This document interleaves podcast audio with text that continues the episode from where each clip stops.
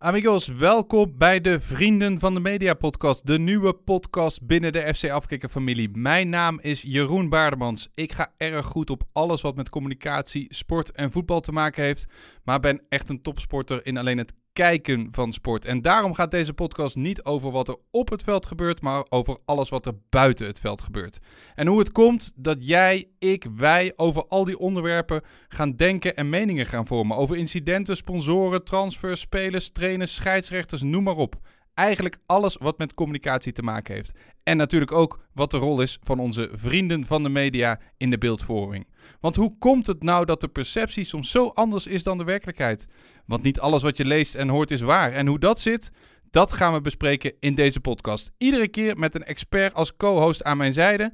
En verwacht dus geen tactische beschouwingen. En als dat wel gebeurt, knallen we hier de stoppen er vanzelf al uit. Iedere aflevering alles over wat er met communicatie en reputatie in het voetbal te maken heeft. Welkom bij de Vrienden van de Media podcast.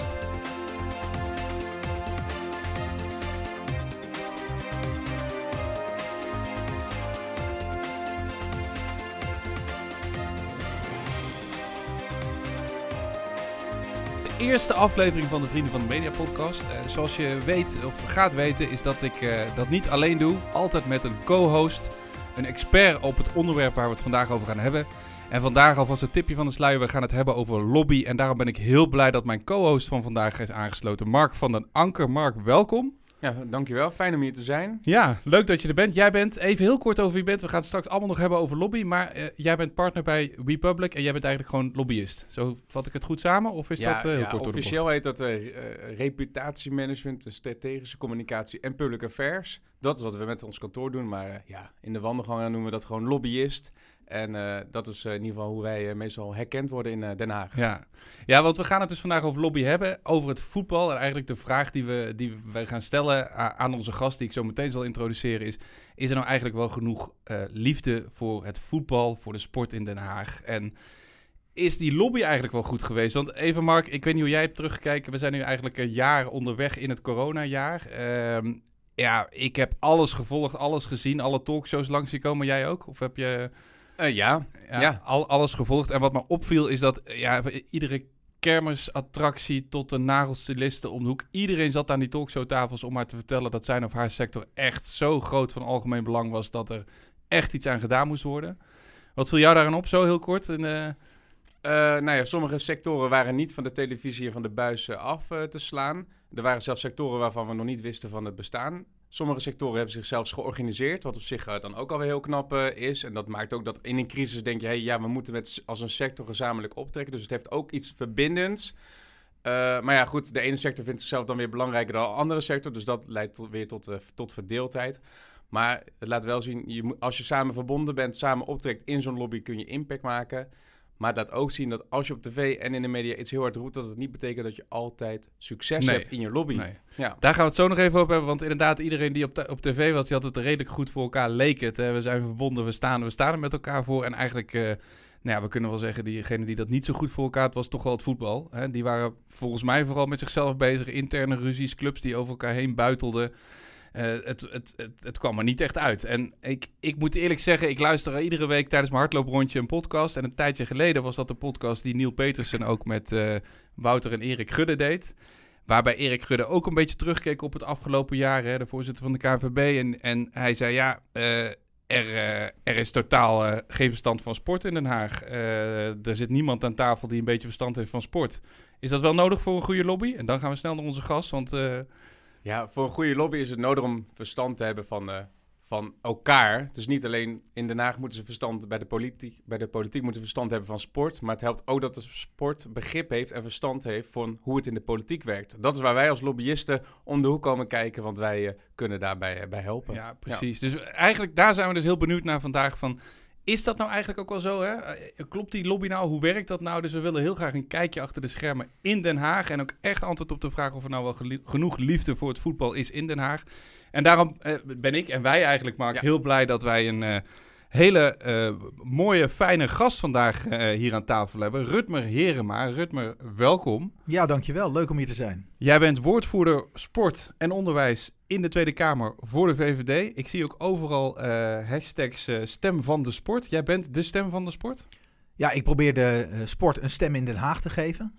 en je ziet dat ze veel te weinig aanwezig zijn geweest de afgelopen jaren. Uh, misschien wel te veel geleund op die koepelorganisatie NOC-NSF om hun te, uh, belangen te behartigen. En soms gaat het heel goed en soms gaat het ook niet zo heel goed. En zeker in zo'n coronacrisis die we de afgelopen jaar nu hebben, uh, is, is een andere aanvliegroute volgens mij verstandiger geweest. Ja, kijk, de verstandige geweest, daar gaan we het zo nog even over hebben. Die, die schrijf ik even op voor nu.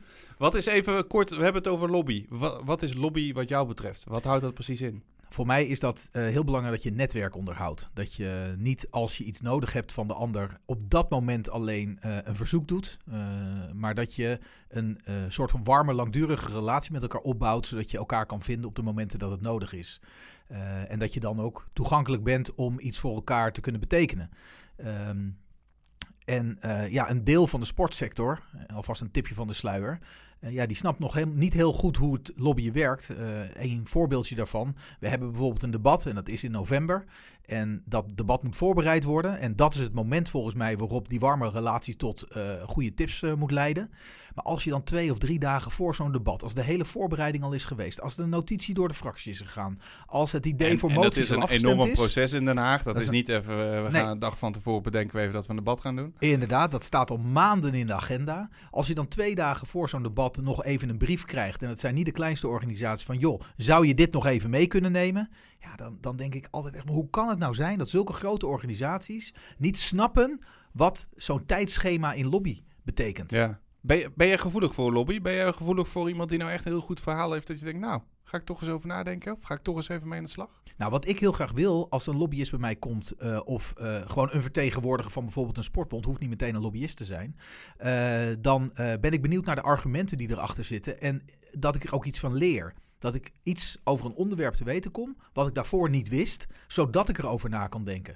Als ik daar alleen maar zit om een kop koffie te drinken en er komt niks uit, dan vind ik het eigenlijk zonde van mijn tijd. Zonde van je tijd. En wat zeg je tegen die partijen die twee dagen of misschien nog wel een dag van tevoren bij zo'n debat bij jou komen? Van, ja, die, hey, die krijgen gewoon standaard een e-mail terug van, joh, je bent te laat, leer ja, hiervan soort, en zorg ervoor dat je de volgende keer eerder bent. Een soort auto-reply van, uh, helaas, de deur is dicht. Ja, maar ik ken de mensen natuurlijk wel persoonlijk die, die dit soort mails ook sturen. Dus het is zeker geen auto-reply, maar het is wel even indringend van joh. Je moet mij ook helpen als je iets van me uh, wil. Of als we samen op kunnen trekken. Door op tijd dat pad te lopen. Want ja, ik kan gewoon niet bij mijn fractie aankomen van jongens. Drie weken geleden hebben we mijn notitie behandeld. Maar ik heb nog even een wijzigingetje. Zullen we er nog een keer over praten? Dat kan gewoon niet. Nee, dus echt twee kanten op zeg je. Zeker. Altijd twee kanten op. Mark, even vanuit, uh, ja, bijna zeggen lobby in het algemeen. Als je luistert naar Rutmer, klopt dat? Zijn dat de belangrijkste kenmerken van een lobby? Relatie, lange termijn, uh, van elkaar wat leren? Hoe, hoe zie jij dat? Um, ja, eigenlijk heeft Rutmer alle, alle, alle, alle voorwaarden die je nodig hebt voor een goede lobby wel benoemd. Dus het gaat altijd over timing. Dus lobby is geen stress. Nee, lobby is juist, kun je heel planmatig, gestructureerd opbouwen. Dus ook een relatie met Kamerleden, met politieke partijen, met ambtenaren. Dat kun je allemaal heel... En andere partijen die relevant zijn voor jou, die, die kun je gewoon gestructureerd opbouwen. Je weet precies wat er aan zit te komen.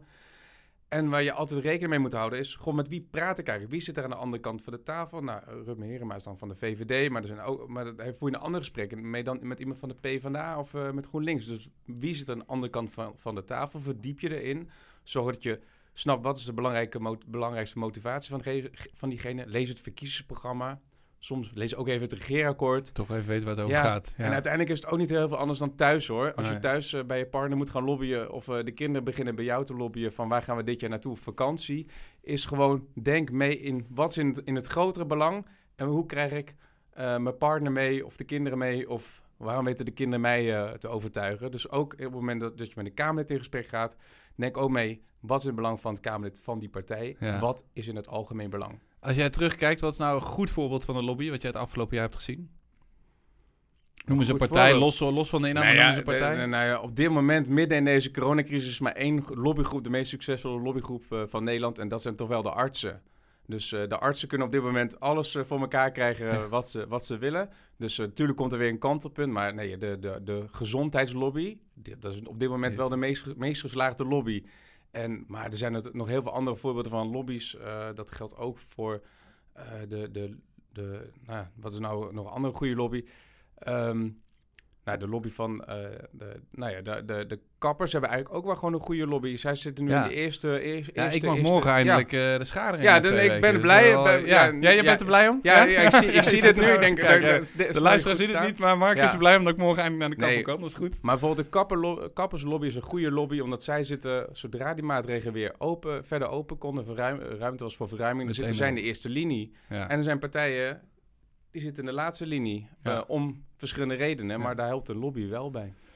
Rut, maar even terug naar de sport, want daar sta je voor. Je bent echt de stem van de sport. Daar maak je je op allerlei manieren al heel lang hard voor. En ga je je ook eh, hè, na de verkiezingen hopelijk ook nog veel harder voor maken. Toch dan nog even over die lobby in combinatie met sport. Je liep het net al even vallen.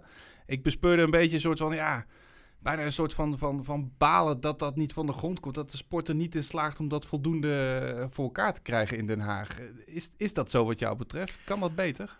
Ja, en ik zal ook zeggen waarom ik daar inderdaad enigszins geïrriteerd over ben. Omdat een goede lobby ervoor zorgt dat ik ook makkelijker mijn collega's kan overtuigen en mee kan krijgen. Op het moment dat een lobby slecht gevoerd wordt, heb ik, sta ik ook meer alleen in mijn fractie of in de politiek om iets voor ze voor elkaar te krijgen. En dat vond ik zo jammer, met name in het begin van de coronacrisis, dat je alle sectoren hoorde en de sport moest nog even uitzoeken wat er aan de hand was. Ehm, en ik vind het heel mooi hè, aan die sportsector. Dat ze zodra er iets aan de hand is, zelf de mouwen opstropen en het probleem proberen op te lossen. Maar ja, eh, de sportsector kan corona niet oplossen. Daar heb je echt andere mensen voor nodig. Zeker financieel gezien. Ehm, en dan komt eh, eh, de structuur van de organisatie, de samenwerking, eh, de cijfers goed boven tafel krijgen. Wie gaat vervolgens het woord doen in Den Haag? Allemaal van dat soort dingen komen dan vervolgens op tafel. En ja, dat heeft wel tot vertraging geleid om de sport op het netvlies te krijgen. En dan specifiek over het voetbal, want daar eigenlijk alle dingen die je noemt, dat liep bij het voetbal niet echt lekker. Nee, daar hebben Of we ook is veel dat, of is dat over iets alleen Ja. wat we in de krant hebben gelezen? Dat kan natuurlijk ook. Hè? Het Nee, kan hoor. natuurlijk ook zijn Nou, dat, er, eh, dat er achter de schermen allemaal best wel eh, goed ging, maar dat we andere dingen in de krant lezen. Nou, maar dat, je het stipt hier een heel belangrijk punt aan. Er is namelijk lobby in het openbaar. Hè. Je hebt het over talkshows waar mensen aan tafel schuiven. Ik geloof zelf nog meer in zorgen dat een vraag op het juiste bordje terechtkomt, zodat je niet eens in de openbaarheid of iets dergelijks, maar dat je vraagt aan de minister van, joh, kan je hier naar kijken? Eh, dat vind ik een hele, hele snellere manier om tot eh, oplossingen te kunnen komen. Natuurlijk heb je daarna een wetstraject of, of, of een voorstel vanuit het kabinet. Allemaal prima, maar het gaat om die relatie die ik ook heb met mijn minister eh, over dit soort zaken.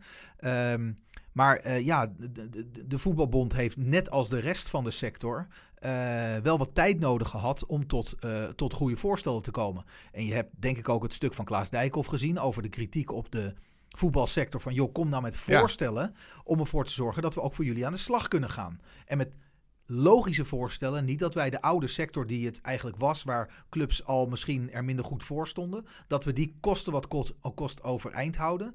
Terwijl je dit ook kan gebruiken om er beter uit te komen. Ja, zijn ze te lang blijven hangen, wat Ja. jou betreft? Zeker. Te lang in de oude wereld blijven hangen? Ja, nog steeds. Nog steeds? Ja, tuurlijk. Nog steeds. De- De verzoek is nog steeds. eh wij vragen om geld. maar Hand, aan- hand, hand ophouden. hand ophouden. En eh, dus de, de, de, de, ehm, de structuur van hoe het er nu uitziet is nog nergens aan bod gekomen om te veranderen. En ik snap dat ook wel, hè, want je moet met één mond spreken. En als je zegt, ja, we gaan ook nog ingrijpen in de organisatie van het voetbal, dan verlies je medestanders in dat eh, eh, ja. eh, geluid wat je samen wil laten horen. ja, want ik heb in, in, in de research voor deze podcast natuurlijk ook uitgebreid met de KVB gesproken. En die zeggen inderdaad, ik heb ze ook voorgelegd, ja, we zagen allerlei verschillende berichten de, het nieuws inkomen. Clubs, betaald voetbalclubs, amateurclubs, iedereen had zijn zegje. Het leken allemaal verschillende kikkers.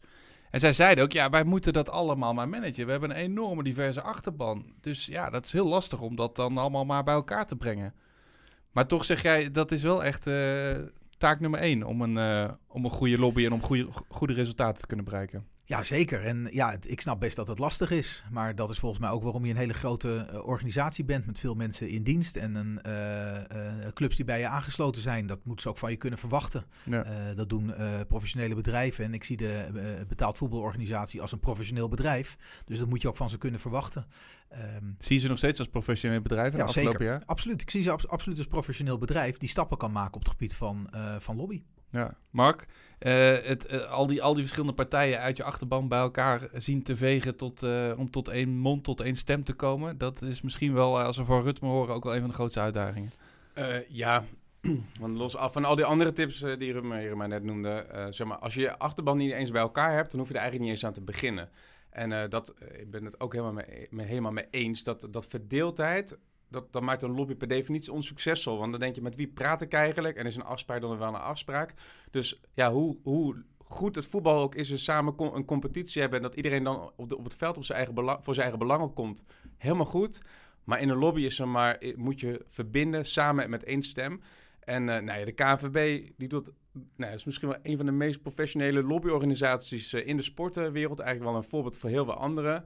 Maar dat betekent niet dat het altijd even makkelijk voor ze is. En, eh, nou, eh, en ook met name de voetbalclubs zijn meestal ook niet te beroerd om even eh, iets te vinden en iets te zeggen. Nee, ze niet als praten zo- graag, toch? Ze Al, praten graag, ja. ja. dus, en, nee, dus in die zin valt niet altijd de positie van de KNVB eh, te benijden. Ehm, maar, en die wake-up call die eh, Klaas Dijkhoff vanuit de Kamer, vanuit, namens de VVD gaf... Ja, dat was voor de, voor de KNVB wel even een, een, een, een duw in de rug die nodig was. En ook voor de clubs om te beseffen... nee, we moeten nu echt even wat gaan doen binnen de KNVB. Maar ja, eh, ik krijg, Mark zegt ja, een van de meest professionele lobbyclubs, een van de meest grote professionele lobbyorganisatie met veel invloed in Den Haag. Ik hoor jou eigenlijk zeggen dat is helemaal. Je zei in het begin al en dat is voor een deel helemaal niet goed gegaan. Dat, dat, als we daarop terugkijken, dan valt er echt nog wel wat op aan te merken. Ja, zeker. Maar eh, dan nog is de KNVB een van de meest professionele lobbyorganisaties eh, op het gebied van sport. En er zijn ook hele goede voorbeelden. Hè. Toen wij volgens mij de begroting van 2019 of 2020 deden, eh, toen had de KNVB ontzettend succesvol op deelonderwerpen gelobbyd bij de verschillende partijen. Waardoor elke partij een onderdeeltje van het KNVB-wensenlijstje in het debat. Waardoor er vervolgens iets van zes of zeven wensen van de KNVB gehonoreerd werden door de Kamer. Hebben ze heel knap, heel netjes gedaan, gekeken welk, eh, welke wens past het beste bij welke partij en daar gaan we voor lobbyen. Uitstekend gedaan. Ja. Maar dit is echt een ander verhaal. Dit gaat om existentiële vragen, om een wereldwijde pandemie, een ehm, coronacrisis die, eh, die ze weergaan niet kent, met, met onvoorspelbare effecten. Ja, dat vergt ook wel een andere type lobby, denk ik. Wat dan? Wat voor soort, wat anders dan normaal? Nou ja, het, het, het, het gaat natuurlijk veel dieper. Het gaat om veel meer geld. Het gaat niet om, om kleine wensen van we willen een, eh, een, eh, een, eh, meer toegankelijkheid voor, ik zeg maar wat gehandicapte sporters of iets dergelijks. Wat, we, wat, wat heel belangrijk is om te regelen, maar waarvoor je niet de, de, de, het vuur uit je schenen moet lobbyen. Ehm, maar dit gaat echt om de structuur en organisatie van het voetbal. De kopstukken die je naar voren schuift om de lobby te doen. Want je zit op het allerhoogste niveau met minister-president, de minister en een aantal Kamerleden Ja. eh, te lobbyen. Ja, daar moet je gewoon ontzettend goed over nadenken. Dan moet je, denk ik, van tevoren echt een, maar misschien wel een paar weken voorbereiding voor nemen. Van hoe gaan we dat aanpakken? Wie moet het doen? Wat gaan we zeggen? Tegen Maar wie zeg gaan je daar nu eigenlijk mee dat, dat je dat dus hebt gemist Ja. vanuit het voetbal in Nederland? Ja, Dus vanuit er, er zat inderdaad geen Arie Boomsma zoals die zat voor de fitnessindustrie. Er zat, er, er zat niemand aan tafel. Er zat, Ja, eh, ja, of, maar- eh, ja, toch, Ja, maar ik Mark? weet ook niet. Ja, maar aan, ik weet, oh, nou ja, ik weet niet of zeg maar het lobbymiddel Arie Boomsma of dat het beste voorbeeld is van een succesvolle lobby. Tot nu toe zijn de sportscholen hebben het niet makkelijk en de voetbal is wel weer eh, draait wel weer eh, door, zeg maar. Dus ik denk niet dat het middel Arie Boomsma in dit geval het meest ideale lobby Verschillende meningen ook over. hè? maar, Precies, wat- ja. ja. maar het gaat er wel over dat je, als je dan komt naar Den Haag eh, met een hele delegatie, dat er dan een plan is. En dat je dan ook zelf denkt, oké, wat kunnen wij doen om sporten, topsport, weer mogelijk te maken? Met in de context waarbinnen we opereren. Wat kunnen wij doen en wat hebben we dan nodig van de overheid om het mogelijk te maken? En niet naar Den Haag gaan eh, om te zeggen dat het allemaal heel erg is en eh, dat, het, dat het voetbal snel weer open moet. Is, het, is het voetbal eh, misschien wat arrogant geweest, Ritme? Van nou, wij zijn het voetbal. Hè, alles, alles draait om ons. Het is toch logisch dat wij eh, moeten krijgen wat we, wat we zouden willen? Want ik hoor je zeggen, ja, denk erover na. Je moet het voorbereiden, je moet dat goed... Klinkt nou niet echt als een hele gedegen operatie. Ja, ik, ik, nee, ik, ik, ik taxeer het niet als arrogant. Ik, ik taxeer het meer als ehm, eh, onvoldoende eh, georganiseerd zijn, onvoldoende eh, nagedacht hebben over wat nu de meest verstandige zet en stap op welk moment is. En dat heeft volgens mij niks met arrogantie te maken. Volgens mij is het in de sport eh, heel goed om voor jezelf op te komen. En, en eh, in de sportwereld het beste uit jezelf halen zit er sowieso in. Dus ik ben eerlijk gezegd niet anders gewend. Ehm, dus nee, arrogant was het niet. Uh, ja, te weinig structuur. Dat was Ja. het, denk ik. Laten we even naar de rol van onze vrienden van de media gaan. Hè? Want eh, even weer bij het voetbal blijven. We hadden het net al over iedereen. Jij zei al, Mark, iedereen praat graag. Iedereen is eh, nooit eh, te beroerd om even zijn eigen mening te verkondigen Ja. in, het, eh, in het voetbal. Wat dacht jij, Rutmer? Want jij bent ongetwijfeld continu wel in gesprek geweest met verschillende mensen van de KNVB. En eh, was je ja, in gesprek over de inhoud, daar kun je van mening over verschillen. Maar jij sloeg wel op een ochtend de krant open dat eh, de directeur van Ajax een keer al wat had gezegd. Wat misschien niet strookte met waar jullie mee bezig waren. Continu nieuwe verhalen, continu dingen die maar in de media geslingerd werden. Continu oneenigheid, wat, wij, wat ik vooral in de krant las. Hoe, hoe kijk jij daarnaar vanuit jouw rol, vanuit, vanuit de Kamer, vanuit Den Haag? Ja, maar dat is, dat is dus echt dodelijk. En eh, Mark heeft het net ook al aangegeven. Je moet zorgen dat je één verhaal hebt. Want anders is je lobby bij voorbaat kansloos. Op het moment dat de KVB bij mij komt. En, eh, dat Ja, geef ons even een kijkje achter het scherm. Hoe Ja. ging dat? Jij, eh, Ja, de, de KVB wil een afspraak maken en die komen dan online met, met, een, met een team. En ik zit er met mijn collega die bijvoorbeeld over de steunpakketten gaat. En ehm, ik, we hebben een paar medewerkers erbij die beleidsadviseurs zijn en misschien een persoonlijk medewerker. Dus je zit met een mannetje of acht in zo'n call. Dan wordt er een plan neergelegd over eh, hoe de voetbalsector eh, graag verder zou willen. En je hang- hangt een uur later hang je zo'n call op. En twee uur later hangt de eerste BVO al aan de telefoon Bij jou. bij weer. mij en zegt: Ik weet dat je net een eh, overleg hebt gehad met de KNVB, maar ik wil je mijn mening nog even meegeven. Dat is gewoon dodelijk. Want de eerste reactie vanuit de politieke kant is dan: Wacht even, er is oneenigheid, ik doe even niks.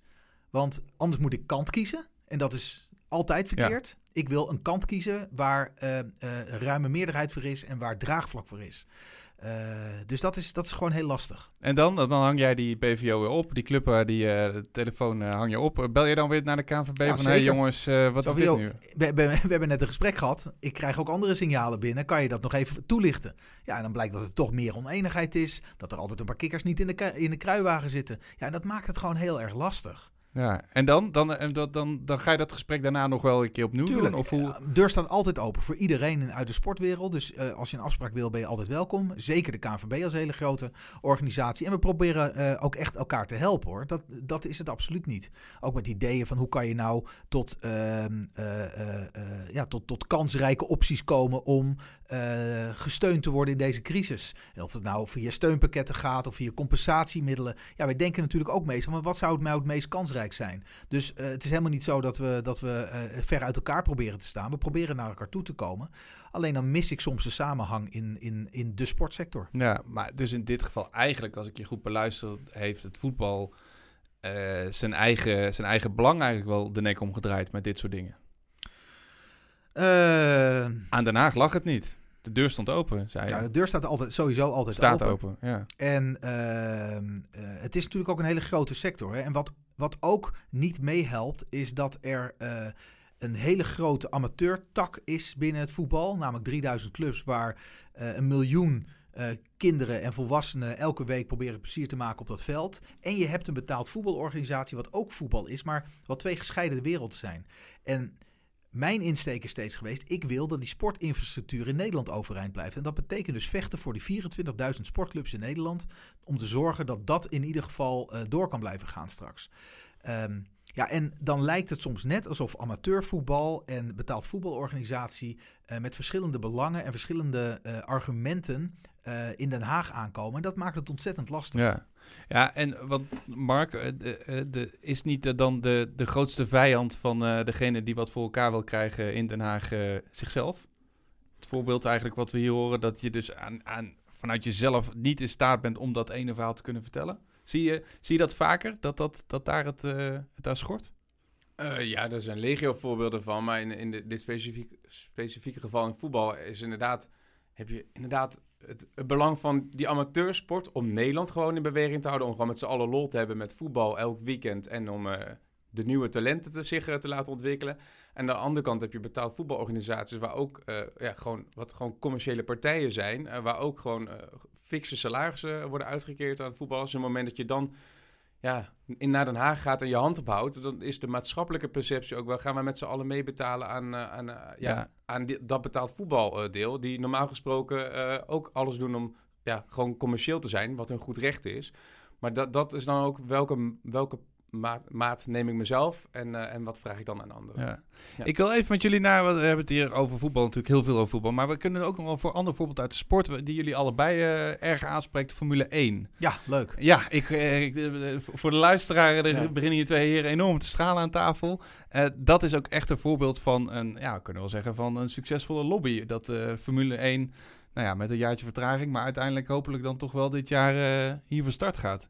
Eh, jullie hebben daar beide, eh, misschien mag, mag, mag bij jou beginnen, Ja. je hebben daar beide zijn er heel erg mee bezig geweest. Heel kort, eh, in hoeverre ben jij daarbij betrokken geweest? Ehm, ja, op de achtergrond in stilte in 2015. En to- toen begon het ja, met een idee van... Goh, Max Verstappen werd populair. Steeds populairder. Was nog niet zo populair nationaal als nu.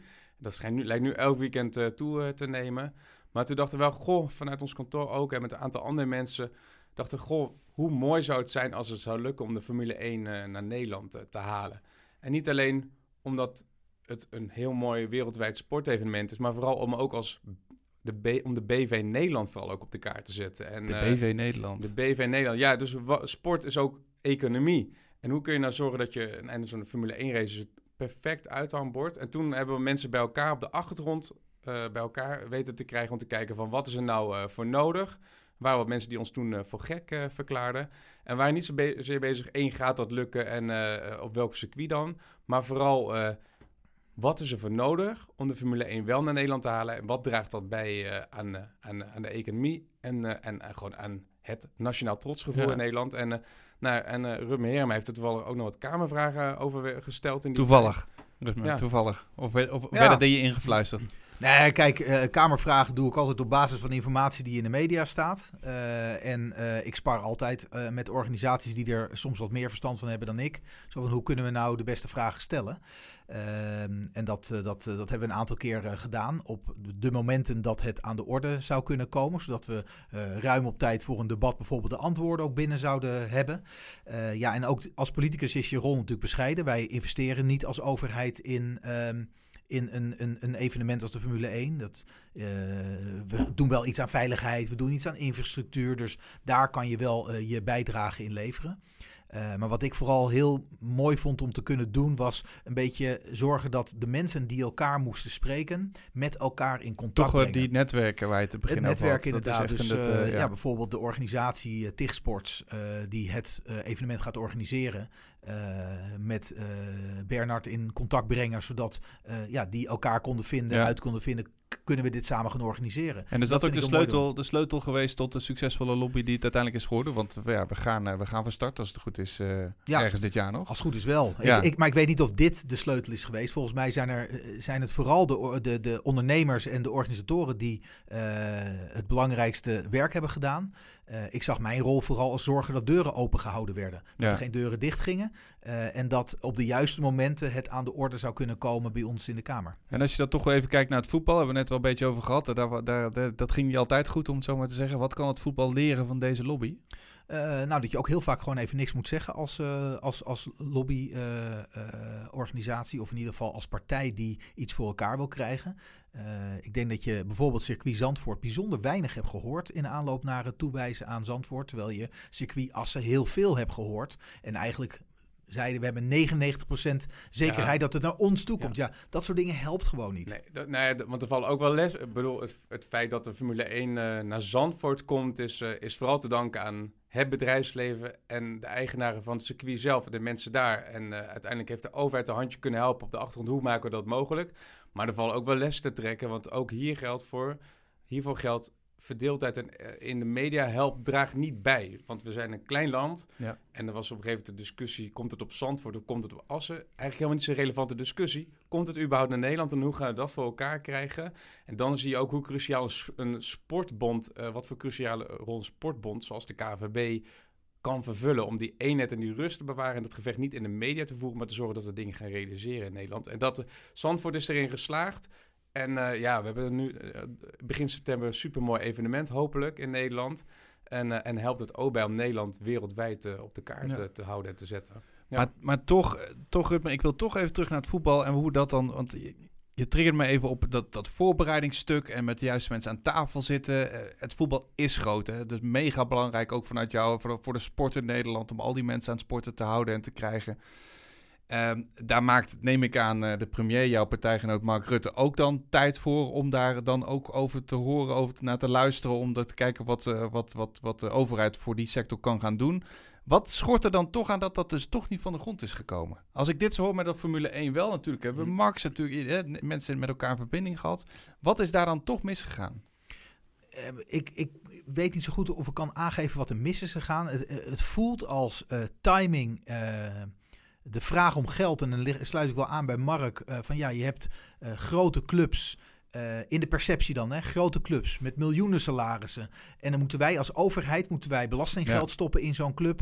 die misschien over een week een nieuwe speler gaat kopen. Ja, dat zijn percepties. Ik zeg niet dat het waar is, maar er zijn percepties die ons niet gaan helpen als er op dat moment 20.000 kleine amateurverenigingen staan te springen om geld omdat ze anders omvallen. Ja. En dat heeft eh, de dynamiek wel moeilijker gemaakt voor de KNVB, ook voor het betaald voetbal. Want je moet ook eerlijk zeggen, voor de, de lobby voor de amateursport is wel heel goed geweest. En daar hebben we heel veel voor kunnen doen. We hebben drie steunpakketten voor de topsport kunnen doen. Laatst was er weer een weeffout in een bepaalde regeling die heel specifiek de voetbalclubs ook trof vanwege Ja. traineraanstelling in de zomervakantie. Nou, direct kamervragen over gesteld. Die worden volgende week beantwoord. Dus dat doet de KNVB echt uitstekend. Het gaat echt heel specifiek over die lobby van de betaald voetbalorganisaties. Maar toch, en dan komen we ook wel even bij onze vrienden van de media uit. Hè, de, een, een voorbeeld wat, wat ik ook in het voorgesprek met de KNVB heb, ge- heb gehad is...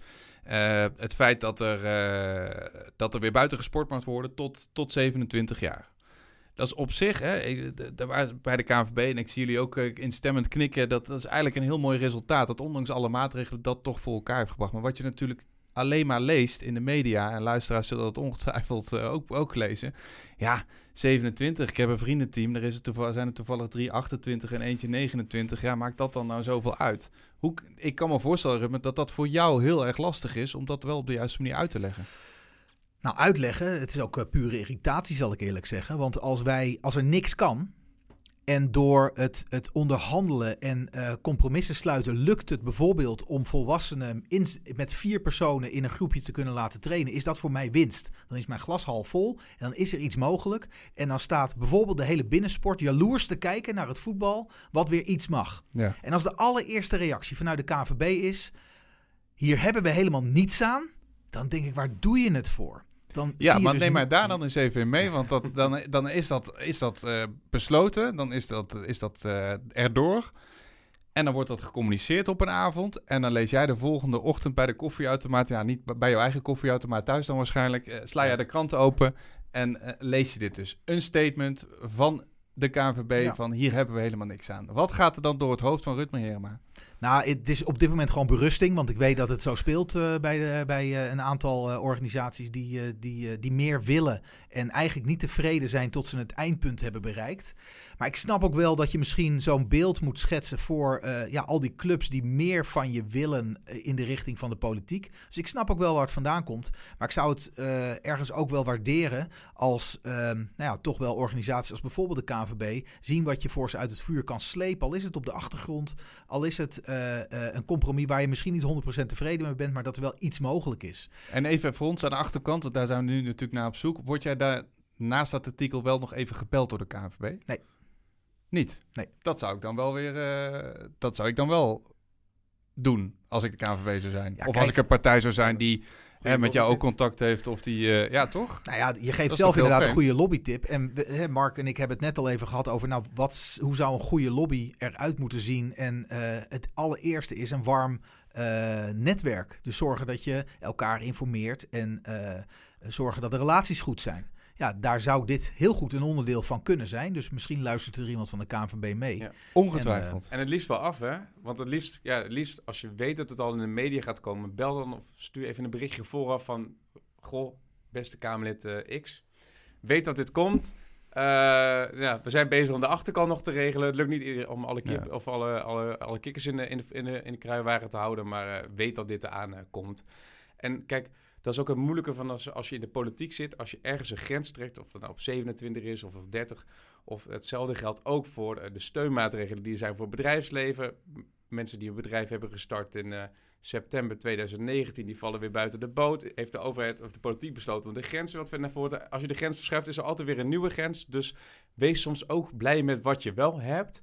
En neem je achterban mee en zeg het, leg het ook uit. Jongens, dit is nu wat het is. Het is even niet anders. Hier gaan we mee doen. Schouders eronder. Ja, kijk, en ik, ik ben liberaal, hè? dus ik ben blij met elk stapje in de goede richting. Mijn glas is altijd half vol. Dus als wij een kleine overwinning boeken, is het bij mij al feest. En dan zeg ik niet dat, uh, dat zo'n vier uh, personen op het veld voor mij een feest is of iets dergelijks. Maar wat ik wel bedoel is. Er uh, kan niks en nu kan er iets. Er kan iets. Ja. En het is een stapje in de goede richting. En hopelijk worden de volgende stappen groter en sneller gezet. En dat is ook een signaal wat je volgens mij aan je achterban mee kan geven. Dus de KNVB had ook prima kunnen zeggen: jongens. We hebben een stapje gezet. We mogen weer voetballen, ook als je ouder bent dan 27. We zijn er nog niet. We kunnen nog geen competitie spelen, ook bij de jeugd niet. Maar wij kunnen allemaal trainen. Uh, we mogen naar buiten, we kunnen werken aan onze gezondheid, we kunnen werken aan onze uh, contacten, we kunnen weer vriendschappen uh, zien. ja, dat is zo'n veel positiever verhaal waarbij je uiteindelijk in Den Haag uit meer kan bereiken. Ja, is dat zo? Hebben jullie het daar, heb jij het daar met je collega's over, niet, niet specifiek op dit onderwerp, maar hebben jullie het daar wel over van als je weer eens wat in de krant leest, of het nou over voetbal gaat of een andere, ander onderwerp van jongens, kom nou eens een keer met een positief verhaal, want dan dan daar, daar kunnen we wat mee. Hebben jullie het daar met elkaar over gewoon ja, zeker. Uh, achter schermen? Ja, zeker. En uh, uh, uiteindelijk heb je positiviteit nodig om vooruit te komen, is, is mijn stellige overtuiging. En als de sector ook samenwerkt om die stapjes vooruit te willen zetten, dan helpt dat natuurlijk veel beter dan dat je ehm, uh, te horen krijgt hoe slecht het allemaal gaat. Ja, maar tegelijkertijd, de, de, luisteraars, ik zelf, ik wil gewoon wel graag met, met, mijn vrienden gaan voetballen. Zeker, en dat kan dus ook. En met ik ben heel ongeduldig. Ja, ja met z'n vieren, maar niet ja, onder de 27. Mijn leeftijd red je dat niet meer. Eh. Maar eh, nee, nee, nee, maar dat, dat, dat, dat gaat dus gewoon niet. En daar, ja, ik, ik begrijp je stapjes vooruit en half vol en dat is allemaal heel goed. Maar ik kan nog steeds niet voetballen. Ik kan al een jaar niet voetballen dat is natuurlijk wel de KNVB-leden, de, de achterban, die voelt dit, die, die ventileert dat. Ja. Dat is de andere kant van het verhaal. Zeker, maar uh, uh, volgens mij uh, mag je onder de 27 in je team voetballen.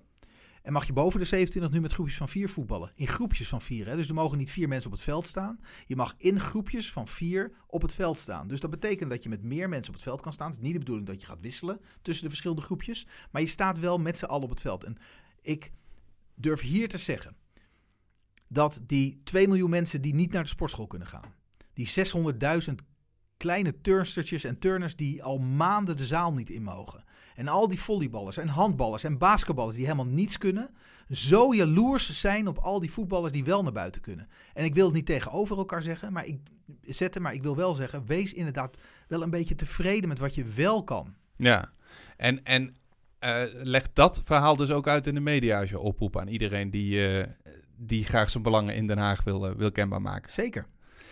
Vrienden van de media, Mark, zijn uh, journalisten uh, vrienden van uh, lobbyisten? volgens mij kunnen ze, hebben ze elkaar soms nodig. Dus ik denk dat, dat, dat journalisten zijn op zoek naar een verhaal en wat er speelt. En die, die, zoeken, die verdiepen zich ook in wat zijn de verschillende belangen die er spelen. maar, maar journalisten ook wel een beetje gekleurd, hè? Kunnen ook wel vaak een beetje meehelpen een bepaalde kant op. Ja, maar de belangen voor wie je opkomt, een, een belangenorganisatie, dat is ook, ook gekleurd natuurlijk. Dus, uh, dus, dus daarin verschilt het niet zoveel. Maar kijk, de meeste, meeste lobby's die spelen helemaal zich nooit af in de media. Die, die, die zien eigenlijk uh, wel het daglicht. Maar niet, die komen niet in de media. En de meest succesvolle lobby's, die, die, die zie je ook niet terug in de media. Ja, dan zie je op een gegeven moment in de media dat er iets gebeurd is. Maar, maar wel heel veel geklaag van degene die zich niet goed genoeg gehoord voelt die ja, ontevreden is, die met rechtszaken gaat dreigen in de media. We stappen naar de rechter. En, uh... ja. ja, rechtszaken, dat heeft eigenlijk helemaal niks met lobby te maken. Want uh, nou ja, zodra, uh, misschien kan Rumeer ja, wel beamen dadelijk, maar een kijk, kijk, rechtszaken, kijk, je hebt de politiek en de overheid en daarna heb je, daarnaast heb je rechtszaken. En ja, rechtszaken zijn heel leuk om je gelijk te halen, maar in Den Haag gaat het niet om gelijk hebben, maar gelijk krijgen. En, uh, en zeker ook, ook bij lobbydossiers, je hebt vaak niet één dossier, maar je hebt er heel veel. Dus op het moment dat je daar een rechtszaak aan, uh, aanspant, dan trekt de overheid en de politiek trekken ze het al meestal terug. Die zeggen, ja, het ligt bij de rechter, dus we wachten even rustig de uitspraak van de rechter eh, af. Dat betekent dat je, nou, en rechtszaken duren wel eens eventjes. Dus er gebeurt niks. Nee, dat is Lobby staat stil. stil. En de volgende keer, bij een ander lobbydossier, heb je er misschien wel last van dat, dat je Ja. een rechtszaak hebt aangespannen. Rut, Rutmer, eh, dreigen met rechtszaken, dat lees je ook in de krant, toch? Ongetwijfeld ook op onderwerpen waar jij mee bezig bent. Ja, maar daar ben ik niet zo van onder de Nee? indruk. Als, als organisaties vinden dat ze hun gelijk moeten halen bij de rechter, omdat ze denken dat ze daarmee sneller gaan, dat moeten ze vooral doen. Eh, Helpt het in je- het jou overtuigen van hun belang? Nou, maar ik, ik scheid dat. Eh, het is inderdaad, kijk, op het moment dat, dat, dat ze iets voor elkaar willen krijgen, dan wil ik daar graag aan meedenken en meehelpen. Als ze denken dat het via de rechter eh, een, een verduidelijking komt of iets dergelijks op hun standpunt dat zij gelijk hebben, nou, prima, dan wacht ik gewoon rustig de uitspraak van de rechter af. En daar is Mark eh, heeft daar helemaal gelijk in. Eh, die zegt ja, als- zodra er iets onder de rechter is, ja, dan, dan spreken wij er eigenlijk niet meer over. Ehm, maar voor mij is dat eigenlijk nooit een verstoring van de relatie of iets dergelijks. Nee. Want ik snap ook heel goed als je het idee hebt dat je benadeeld wordt of benadeeld bent. En eh, je hebt het idee dat je daar onvoldoende in gehoord wordt. Dat je dan vervolgens een onafhankelijk persoon vraagt en kan je daar een uitspraak over doen. Maar het is niet zo dat zij, net zoals eh, twee dagen voor een debat bijkomen, ook een eh auto-reply mailtje van je krijgen. De, de deur is dicht. Als je met rechtszaken gaat dreigen, dan Nee, houd nee, het op. Dat is niet. Nee niet, hoor, nee. absoluut niet. De sportscholen hebben ook bijvoorbeeld met rechtszaken gedreigd. Voor mij hebben ze zelfs ook gevoerd. Eh, mijn deur heeft elke dag opengestaan Ja. voor mensen die daar eh, tegen problemen aan liepen. Overigens zullen advocaten altijd iets anders adviseren. Hè? Dus eh, advocaten Ja, zullen die- waarschijnlijk zeggen... natuurlijk. nee, altijd goed om Ja. rechtszaken Ja, aan te spannen. Ja. Maar kijk, belang- kijk, vanuit de lobby is het belangrijkste de, de dialoog. En, eh, en, de- en de rechtszaken kunnen altijd hel- helpen om iets te verduidelijken. Maar goed, kijk, de rechter werkt altijd met de wetten die er liggen. En als politici en de overheid denken... nou, we, misschien moeten we met een meerderheid van de, van de Kamer besluiten... dat we een wet anders maken, dan heb je de volgende keer weer anders. Maar eh, nee, ja, eh, eh, maar let op wa- wat je doet. Zorg dat je er strategisch en tactisch over Ja, nadenkt. goed, goed voorbereid, daar is hij weer, Rutmer. Wat je net al zei, bereid het goed voor. eh, denk goed na wat je wil bereiken, hoe je dat wil bereiken en op welke manier je dat wil bereiken, toch? Ja, en het geinige is dat ik wel eens nieuwe mensen op bezoek krijg die eh, voor iets willen komen strijden of een vraag willen stellen. En wat ik altijd doe, ik print altijd de LinkedIn eh, ehm, eh, profielen uit en ik kijk waar ze hebben ze op school gezeten, wat hebben ze gestudeerd, waar hebben ze eventueel gewoond. En eh, ik weet dus vaak vrij veel van degene die aan de andere kant van de tafel zit. En ik merk toch dat dat aan de andere kant van de tafel lang niet altijd zo gebeurt. En volgens mij is een succesvolle lobby weten wie de ander is. Daar begint mee de persoonlijke relatie. Ja, ik, en ik, ik zeg ook, hè, 150 mensen zitten er in de Tweede Kamer. Dat zijn er best wel wat, maar het zijn er niet heel erg veel. Het is volgens mij niet moeilijk om van al die 150 mensen een soort van sportprofiel te maken. Nee. Wat hebben ze zelf gedaan? Zitten hun kinderen op sport? Waar wonen ze? Wie eh, supporten ze? Maar Ja. dat, is, dat is een heel goed punt. Want wa- wat, wat ik aan het begin al even zei. eh, Erik Gudde zei. Er zit helemaal geen liefde voor het voetbal, dan wel de sport in Den Haag. Eh, hij, hij gaf in die podcast aan, ik ben bij overleg geweest. Daar zouden dan alle sportvertegenwoordigers van alle partijen bij zijn. En dan zitten er drie, vier, misschien zes man aan tafel, maar dan heb je het wel gehad. Dus er zitten helemaal geen mensen die echt hard hebben voor de sport in Den. Ja, dat vind ik wel echt een beperkte blik. Want wij hebben inderdaad een overleg in de Tweede Kamer in eh, juni, mei, juni en eentje in eh, november. Dat is een algemeen overleg in het begin van het jaar en de begroting aan het eind van het jaar. Ja, daar zitten inderdaad helaas maar vijf of zes partijen. Maar dat betekent niet dat er geen mensen met liefde voor de sport in de politiek zitten. Hè. Klaas Dijkhoff, mijn fractievoorzitter, is een, heeft, is een grote voetballiefhebber van, en fan van PSV. Ik heb de Dylan Jezilgus eh, van Ajax, ehm, eh, Antoinette Laan bij Feyenoord, ikzelf bij AZ. Dus wij, wij, wij hebben het heel vaak over voetbal bij ons in de fractie. Alleen al. En moet je nagaan al die andere takken van sport Ja. nog. Maar dus wat, je, wat je dus ook zegt, ook als het gaat meer om beleid en de aandacht voor het sport en belang van sport, is dat dus echt wel, durf jij hier hardop te zeggen dat dat genoeg aanwezig is in Den Haag? Oh, Los nee. van jouzelf, hè? Ja. Van jou geloof ik het helemaal, maar in heel Den Haag, onder alle, onder alle andere partijen? Nou, waar, waar sport onder leidt, is dat het zo'n kleine portefeuille is. En het is altijd een portefeuille die mensen erbij doen. Ik doe er ook bij, hè, eh, denken mensen. Want ik heb onderwijs en sport. Ik zeg altijd nee, ik heb sport en onderwijs. Want sport is voor mij eh, een portefeuille waar ik echt het verschil op eh, kan maken in Den Haag. Onderwijs ook op onderdelen. Maar het is heel groot, heel log, heel zwaar. Heel veel dynamiek zit daarin. Terwijl je voor die sport met, met, met weinig middelen echt iets kan, kan bereiken. En ik zie dat ehm, er grote partijen zijn in Den Haag die eigenlijk geen sportwoordvoerder hebben. Dat is gek. Of die niet bij debat aanwezig zijn. En ik, ik heb het idee dat dat komt omdat het vaak een, een kleine portefeuille is. En wat gaan we daaraan doen dan? Want anders zitten Ja. wij hier volgend jaar weer eh, hetzelfde probleem te bespreken. Nou, ik, eh, wat ik hoop is dat de sportsector een, een signaal naar Den Haag geeft van jongens, wij gaan uh, mensen die een hart voor sport hebben steunen. Dus daar gaan we voorkeurstemmen aan geven bijvoorbeeld. Ja, het is verkiezingstijd hè? Het is verkiezingstijd. Ja, ja, zeker.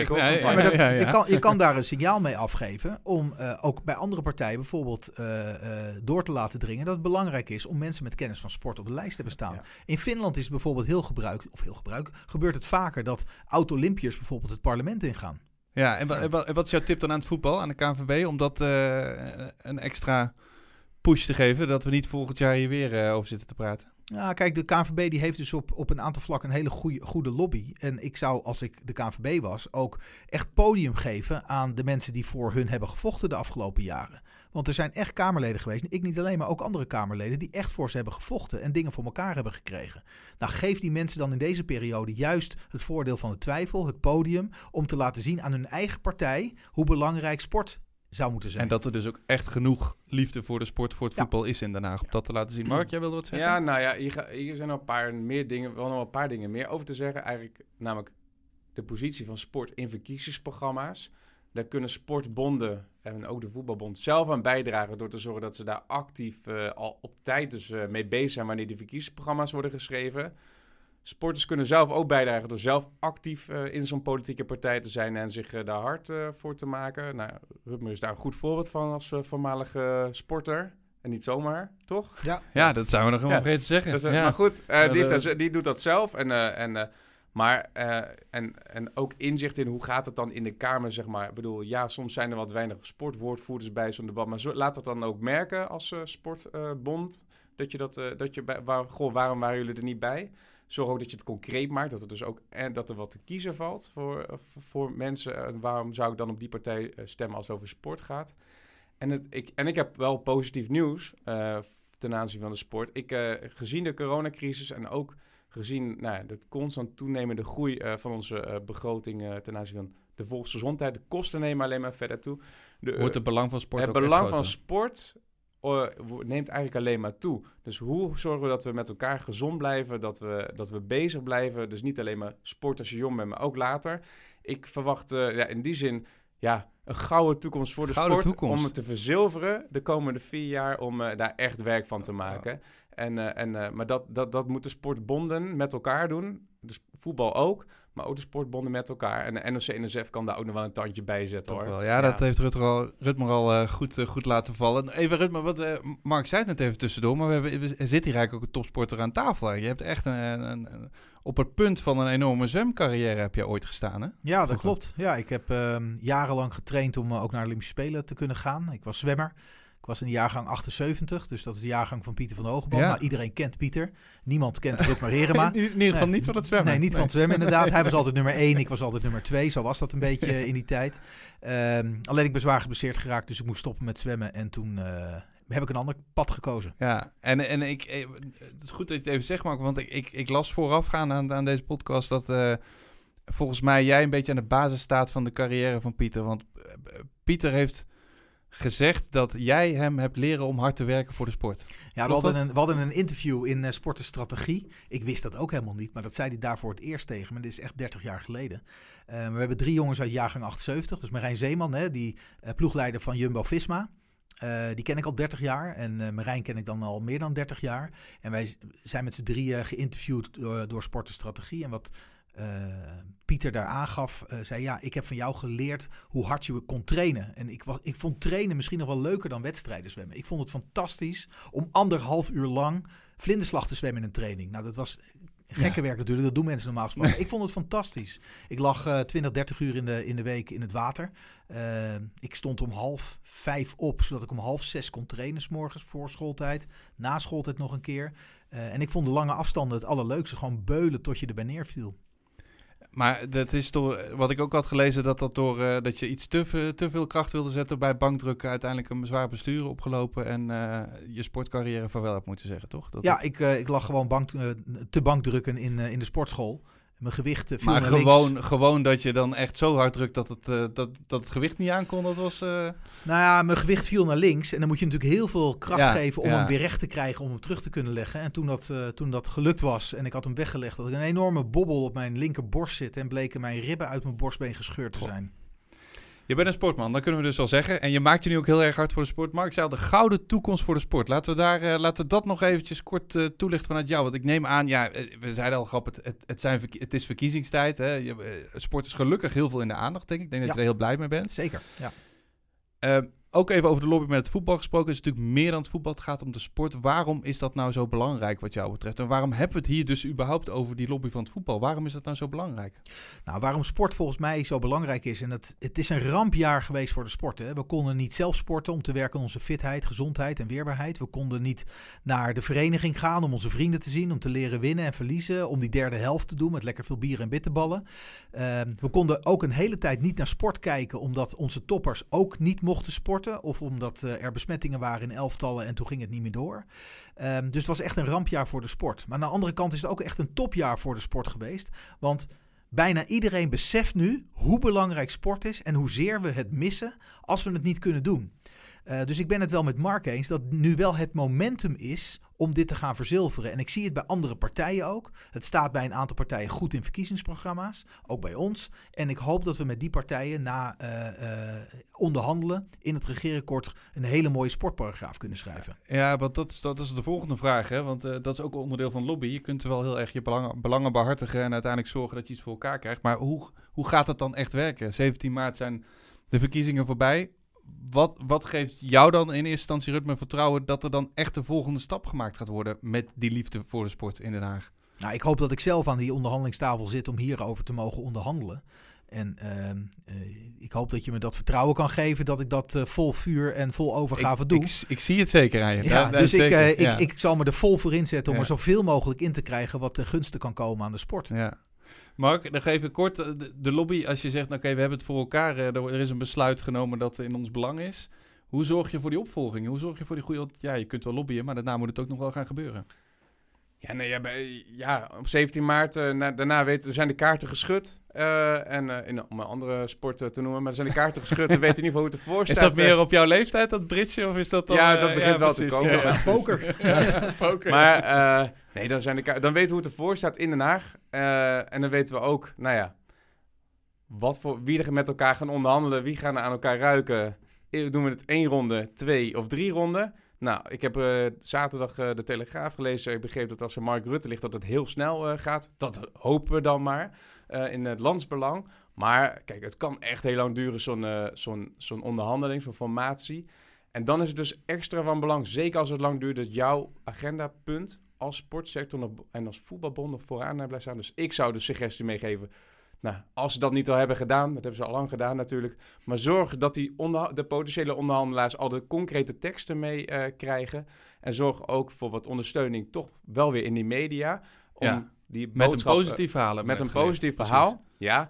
En wat mij betreft, ja, ik vind altijd, je moet ook een beetje creatief zijn. Dus niet zomaar accepteren dat sport onder VWS valt. Sport is economie is goed voor onze beroepsbevolking. Sportevenementen dragen bij uh, aan het uithangbord en is ook gewoon economie. Dus misschien moeten we kijken, kunnen die sport niet eens onder een ander ministerie hangen? Ik weet dat politici niet zo van houden om te schuiven en dat we ambtelijke discussie of technische discussie vinden, maar laten we sport vooral centrale zetten. Daar gaat het om. En een van de stellingen waar ik dan toch even mee af wilde sluiten, moet er een minister voor sport komen, eens of oneens? Als je dit zo zegt, Mark. Ja, het politieke antwoord is. Uh, maar ja, ik wil, dat ik wil, ik over wil, ik gaat. wil, geen, ik wil maar mijn antwoord als lobbyist is: tuurlijk, laat die er gewoon komen Minister en van zet Sport. sport, sport centraal. Ja. Rutmer, minister van Sport, ja of nee? Nee, Nee. nee, nee zeker niet. Want uh, de sportportefeuille is gewoon te klein om te zwaar te zijn als minister zijnde in uh, Den Haag. Dus je hebt er een grote portefeuille bij nodig. En daarom denk ik dat de oplossing die we nu hebben, dat het onder volksgezondheid valt, een hele goede is. Dat is een enorme portefeuille waar 80 miljard in omgaat. Dus als die minister iets in de ministerraad zegt, ook namens sport, dan heeft, heeft dat gewoon heel veel gewicht in de schaal. Dus ik ben blij met deze, deze samenwerking en dat hoeft voor mij echt niet te veranderen. Nee. Hey, en even over voetbal gesproken. Wie wordt kampioen, Rutme? AZ. AZ?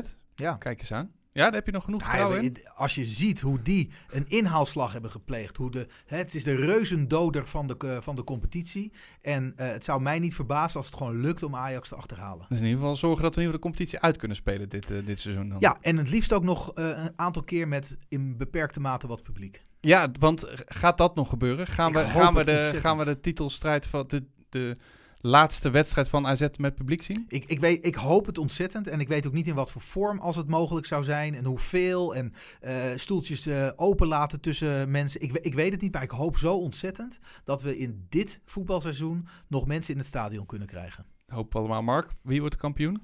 Ja, ik ben zelf uh, ja, supporter van ADO. Jij dus ik, kan me meer de... bezig, ik, hou, ik, kijk alleen naar het rechterrijtje. en uh, dat betekent dat Je draait het om. Ja, dus ik draai het om. Dus, dus ik hoop dat, uh, dat ADO de degradatiezone weet te ontlopen. En dat, dat, ja, ik kijk eigenlijk alleen naar het rechterrijtje. En ja, ik heb toch nog één laatste lobbytip. Ja, ja, graag. Want kijk, we kijken nu naar die landelijke verkiezingen. Maar de, groot, het grootste, de grootste hap met geld en aandacht voor sport... dat gebeurt gewoon in je eigen gemeente. Dus die gemeenteprogramma's die worden nu langzaamaan geschreven. Die kandidatenlijsten worden komende zomer, uh, samen, zomer samengesteld. Dus begin daar nu al mee. Wacht niet met lobbyen. Pak die pen en ga aan de slag. Dat is een hele laatste goede lobbytip. En toch nog steeds, ik hoorde luisteren iedere keer zeggen... ja, maar ik wil graag zelf voetballen... en ik wil met mijn kinderen langs de lijn staan, Rutmer. Gaat dat, gaat dat nog gebeuren dit seizoen? Kunnen ouders nog gewoon met hun kinderen langs de lijn naar hun uh, zoon of dochter kijken op het voetbalveld? Nou, weet je, dat is van twee dingen afhankelijk. afhankelijk. Dat is A, de vaccinatiesnelheid uh, en uh, de ontwikkeling in de ziekenhuizen. En ik hoop, elke dag om twee uur zit ik naar de cijfers te kijken... in de hoop dat die ontwikkeling snel en positief is. Dat is volgens nog, nog steeds niet zo, dus ik ben echt terughoudend. Ik hoop natuurlijk dat er iets mogelijk is, maar dat hangt echt af van hoe de ontwikkeling met het coronavirus gaat. Maar toch om je eigen woorden, is je glas half vol of half leeg? Mijn glas geval? is altijd half vol, altijd, op welk onderwerp dan ook. Uh, maar ik, ik kan geen enkele concrete toezegging doen hierop. We hopen het allemaal. Ik wil jullie uh, heel erg danken voor jullie uh, aanwezigheid hier, Rutmer. Dank je wel voor, jou, voor jouw tijd in deze drukke verkiezingstijd. En ik denk dat je ons er echt wel van overtuigd hebt dat er toch wel echt wel behoorlijk wat liefde voor het sport en het voetbal is in Den Haag. Dank ook voor het kijken achter de schermen. Mark, dankjewel voor jouw reflectie op het lobby in het algemeen. De goede voorbeelden ook vanuit de Formule 1 en de tip.